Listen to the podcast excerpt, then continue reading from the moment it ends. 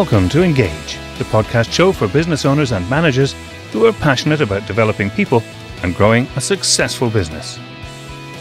And now here's your host, Alistair Booth from the HR Booth.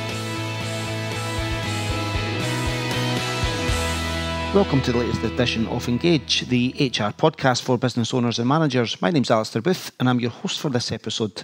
Thanks for tuning in. Uh, and this time, I'm going to be discussing the benefits of defining roles and responsibilities in your organisation and the use of job descriptions. Uh, I did mention job descriptions a way back in one of the, the first podcasts uh, when I was talking about recruitment and selection, but this episode is kind of more focusing on know the job descriptions in the organisation for existing employees and, and more about roles and, and responsibilities. Uh, and the reason for that is that over the last few weeks, I've been delivering a range of workshops um, for a number of my clients. And common themes that are coming out, especially on the subject of managing difficult conversations, are the common themes that, that you know the feedback we're getting is around the roles and responsibilities piece. So, as I said, I've mentioned job descriptions in the past, but this one is more relevant for existing employees and just giving, I guess, managers and business owners a framework in how they, they manage their, their people. So during the workshops we've been running over the last the last few weeks, uh, we've been running a number of workshops either at the Vine venue in Dunfermline and also Cluny Clays in Kirkcaldy. Uh, and some of these have been for existing clients who are sending some of their managers along as part of their um, development. Uh, and other people that have been coming along are people that have just booked in who want to kind of get better at managing managing people, really. Um, so there's been a whole range of, of HR subjects that we're running, and they're continuing to run over the, the next few months.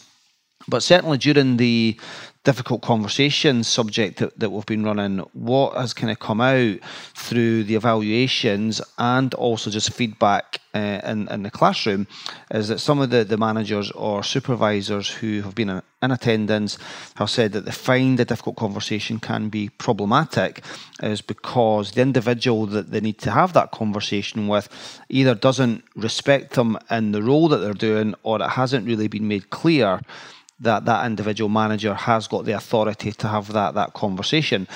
So the outcome of that is really that the manager or supervisor doesn't feel empowered to hold that that discussion.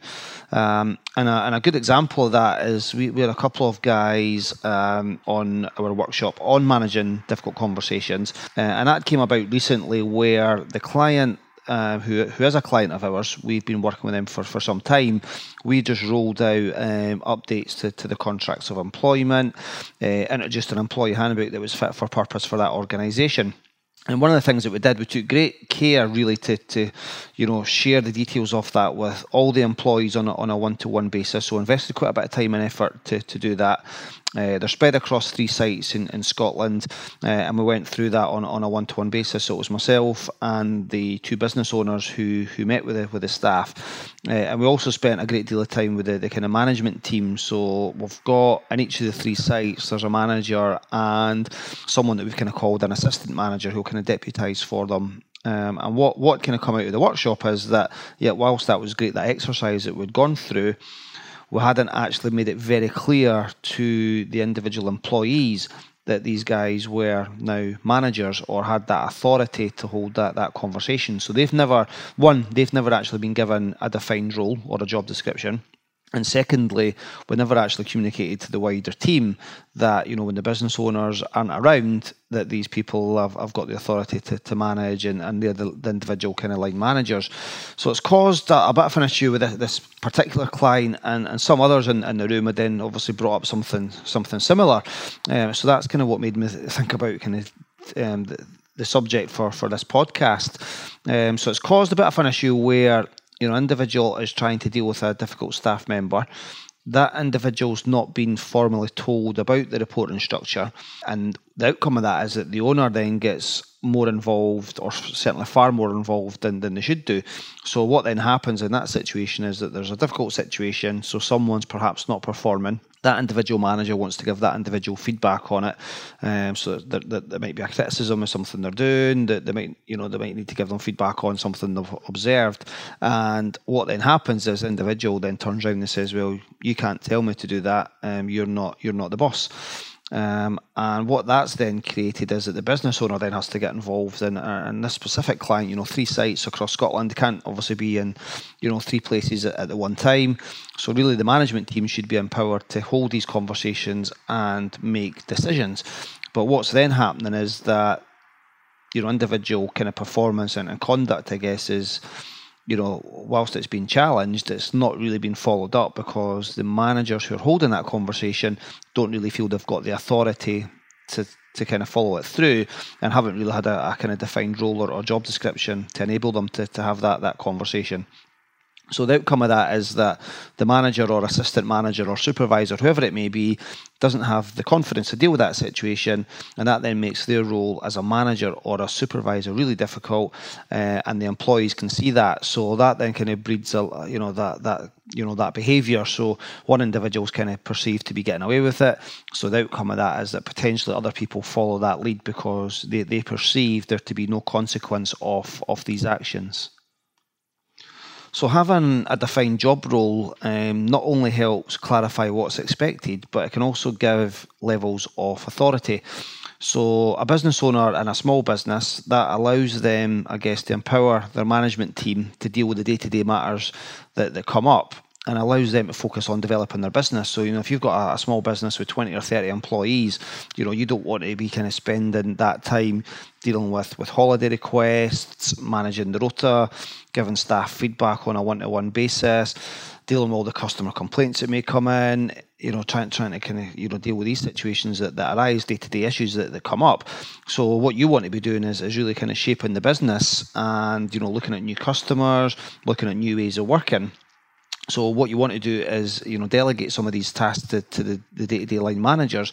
But more importantly, you need to make sure that's fully communicated so that everyone knows where they stand. And not only does that give the managers the confidence to hold that diff- difficult conversation, they can then take, take action if they need to, and everybody's fully aware of that.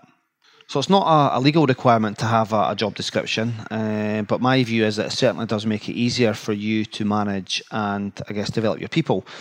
Um, it lets you see how the, the role can contribute to your business and who in your business can can do that role. So you might have someone who's doing that role just because they've been there the longest. It's someone that you've perhaps you know might have been your first employee and the business is going quite quickly. So it might be someone that you've unofficially put into that into that role.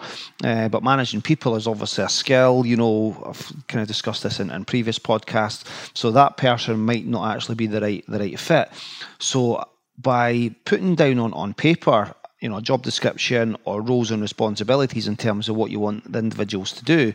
That allows you to then kind of see who potentially is the right fit for your organisation. And if you then potentially have to look externally, that's something that you can then use to attract talent into your business to apply for, for that job role and by putting you know the, the you know these your thoughts down on, on paper you know the individual who you might have in mind or who might be unofficially doing that role at the minute they might actually identify that there's another role that they could they could do. Um, but it's really important to, to kind of put it down on paper and it just lets you see you know what's going to be the, the, the right the right person doing that role for your organization and what you want them to do and what the purpose of that role is. So there's no point just having an unofficial job title just for the sake of having someone there. There needs to be a purpose purpose towards that that role.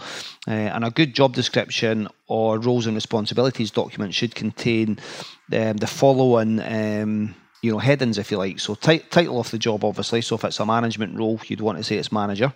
Uh, where that role sits within the team or within the department and potentially the wider wider business. So I guess the larger your organisation is, you know, the more the more kind of detail that would go into to that part of the, the document. You'd want to specify who the um, the role, reports to and any other key interactions they may have. So that could be external um, suppliers. It, it could be you know external support, say with a, an HR consultant, your marketing person, you know, whoever that may be, your accountant. So, you know, if there's external people in your business that they have to interact with, then you state who that who, who they are. Um, you don't obviously want to mention key areas of responsibility and how you're going to measure um, the, their output. So, looking at also short, medium, and long term objectives. Um, you might also want to put within that document the required education and training that they should have. So, if it's a management role, in terms of managing managing people. You might want to put something in that they need to attend certain workshops or certain courses, or have achieved certain external qualifications to do that, or it might be something they need to to um, work towards. Uh, you'd also be thinking about the soft skills and personality traits that you know they need to they need to display, um, location of the role, and if there's any tra- travel requirements. So I guess if you've got more than one site, if that person's going to be responsible for more than one site or having to work at more than one site, you need to specify that in, in the document. Um, and more, I guess, for external um, vacancies. So if you're looking to attract people in your organisation, you'd, you'd want and you'd be wanting to mention the kind of salary range and benefit to try and you know dis, uh, attract people into your organisation. Uh, and on that piece as well, you'd be looking at discussing a little bit about the the company's um, culture. So, for those of you that listened to episode 11, um, you, you, would be aware that I discussed a lot about workplace culture uh, in that podcast, and that followed on from the uh, National HR Network annual conference that I attended recently, which focused on culture. So interesting that you know cultures kind of come up again today when we're talking about job descriptions. So and, and I know you know a, a, lot of the businesses that we certainly deal with are kind of smaller businesses. So you know you might think that a job description is something that a corporate or a big corporate business should do, um, and a job description might not fit with the culture that you're trying to promote within your organisation, being a, a smaller business. That's absolutely fine. So I guess it's, it's how you want to label it. So you know you might not want to call it a job description. It might be roles and responsibilities or, or something else. The key thing is, you know, label it however you think suits your organisation. But the key thing for you is to make sure you've got something in place that your people understand and that they, they can obviously follow. So the, the workshops have been great for examples like that and also getting our clients in a room where they can they can share some of their challenges, share best practice. Uh, and from our point of view, we're also picking up some really good feedback from, from our clients, uh, but also some content that we can use not only in, in, our podcast, but the blogs and the various other kind of marketing platforms that we have. So the workshops have been great from, from that point of view. Um, and you know, it's just looking at ways in which we can t- continue to, to add value. So that this example with the job descriptions and roles and responsibilities, if we hadn't had two of these managers in the room delivering a workshop, they wouldn't have you know, we wouldn't. I, I, certainly wouldn't have been aware that the whole roles and responsibilities thing was an issue. Just not something that we kind of picked up on. So that that was kind of really good feedback from that point of view, and we've been able to take action with that specific client um, to enable us to, to have a fit for purpose kind of roles and responsibilities document, which now gives the managers the confidence to deal with these issues back at work, having gone through the training uh, to you know have a difficult conversation. They now feel more in control because the staff members that report to them are now aware that they are the, the individual kind of line managers. Another example that we, have had recently around job descriptions and roles and responsibilities is with a, a, client who we're helping with their expansion plans. So they've got about 30 employees at the moment and they're in the process of opening a, a new site. Um, so I have touched on this in a, in a previous podcast. So um, the plans are in place in terms of the, the building work, um, plan permission, um, and, and, and now trying to get the, the right people into that, that organisation. So, as part of that, we have been looking at succession planning because what they intend to do with the new site is replicate everything they've got on their existing site. So, another kind of 30 people coming on board. The structure is very much going to be that there'll be a regional manager who will look after both sites, and then within each of the, the locations that they'll have, they'll have a, a, general kind of manager who will be responsible for the day to day running of that, that business, um, supported by an assistant manager. So they're going to be kind of two new roles that, that have been created. So in effect, there's four people going into these these positions across um, both sites. And if you add in the regional manager doing a slightly different role, where he's going to be less hands-on and more kind of strategic um, focused, giving direction and and you know managing the the kind of general managers, uh, we've had to kind of write you know job descriptions and roles and responsibilities to, to go through that. So that's been really useful in terms of the existing people who are in the business. Um, so looking at the succession plan there around, you know, have they got the right skills? What's their personality traits like? Have they got, you know, the relevant training, education? You know, what what you know, what's their culture, you know, like in terms of the way in which to interact with people does that fit with what we're after so that's been really useful going going through that and you know, now that we've kind of gone through that that exercise and we've got obviously a couple of vacancies to fill, we are able to you know use that job description to try and attract talent into to that organization so that that's been really useful. So uh, you know a couple of examples there of you know why you would want to have job descriptions and, and roles and responsibilities. Um, so the, the people moving into these new roles uh, they're now they're, they're they're fully aware of what's expected of them so you know they've made a decision. Yeah, they want to take on these these new roles, uh, and it also allows the manager and the business owner to kind of support them, guide them, and, and manage the people that are going to be performing these these roles. So job descriptions, you know, are, are, are you know are important. Um, they should be flexible. Um, so you know, it's not a case of you have something in writing and that's all that individual will, will do, or you know, the business is, is, you know you've you've got to evolve. So the job description needs to be flexible and be able to evolve as, as well. Uh, the most important part is is communicating the kind of key elements of, of the role. So by sharing roles and responsibilities of your you know of your management team with the people that work for them, it's good practice, but also sets expectations and, and, and clarity around you know what people need to to be doing in, in, in the job roles. Um, so we've we've been able to identify internal candidates who can move into these new roles, but it's also enabled us to, to look externally to bring in um, people to you know work in this business that's expanding. So the job description is really important to, to enable us to, to do that.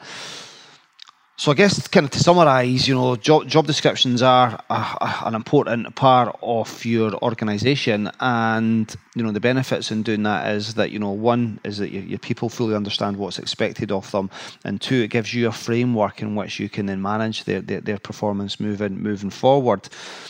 So as I said, you know, it's not something that has to be overly complicated if you would like to get more information on what should be included in, in these types of documents, then I'm happy to, to kind of share my, my thoughts on that.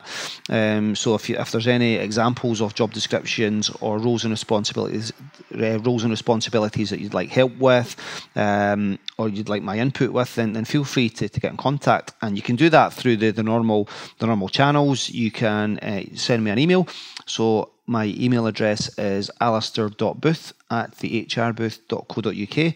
You can also contact us through the website, which is www.thehrbooth.co.uk. And you can also find me on Twitter, and my username there is the HRBooth.